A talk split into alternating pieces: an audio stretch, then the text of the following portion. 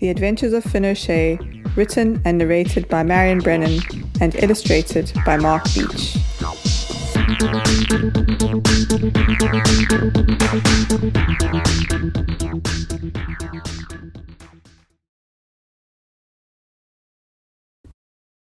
Chapter 9 Back to School Mr. Longbottom was my new maths teacher.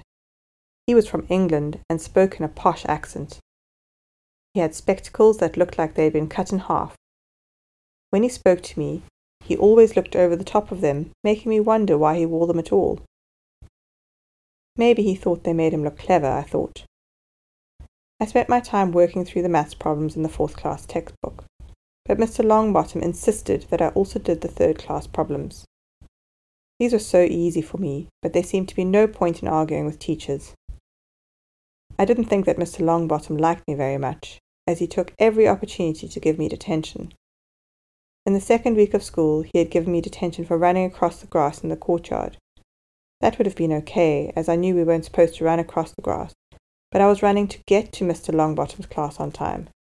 This was stupid anyway, as I knew everything that Mr. Longbottom was teaching. I should have been allowed to go to the library instead. One day, when we were marking our maths problems, I put up my hand to explain that the answer in the textbook was wrong. This happened occasionally, but Mr. Longbottom did not like it when I pointed it out, as Mr. Longbottom's wife had written the textbook. He scowled at me and said, If you're so clever, then why don't you come up to the board and explain to everyone why you think it is wrong? If you can't explain it, you will have detention again for disrupting the class. I thought this was a little unfair, as I thought it was important that my classmates had the right information, otherwise they would never be able to learn. Mr. Longbottom held out the marker. I was unsure about this, as I already had one detention. Then I thought to myself, this is a matter of principle, and I am a man with principles. I strode up to the board and explained the solution step by step, making sure I explained each line clearly. Okay, Mr. McCool, he said. You can sit down. I had won this round, but the look on Mr. Longbottom's face told me that he was just waiting for an excuse to give me another detention. I would have to watch my step.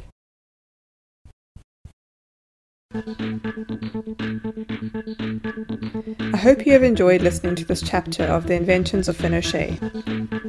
If you would like to read the beautifully illustrated version that has been illustrated by the wonderful Mark Beach, this is available on Amazon and at all good bookstores.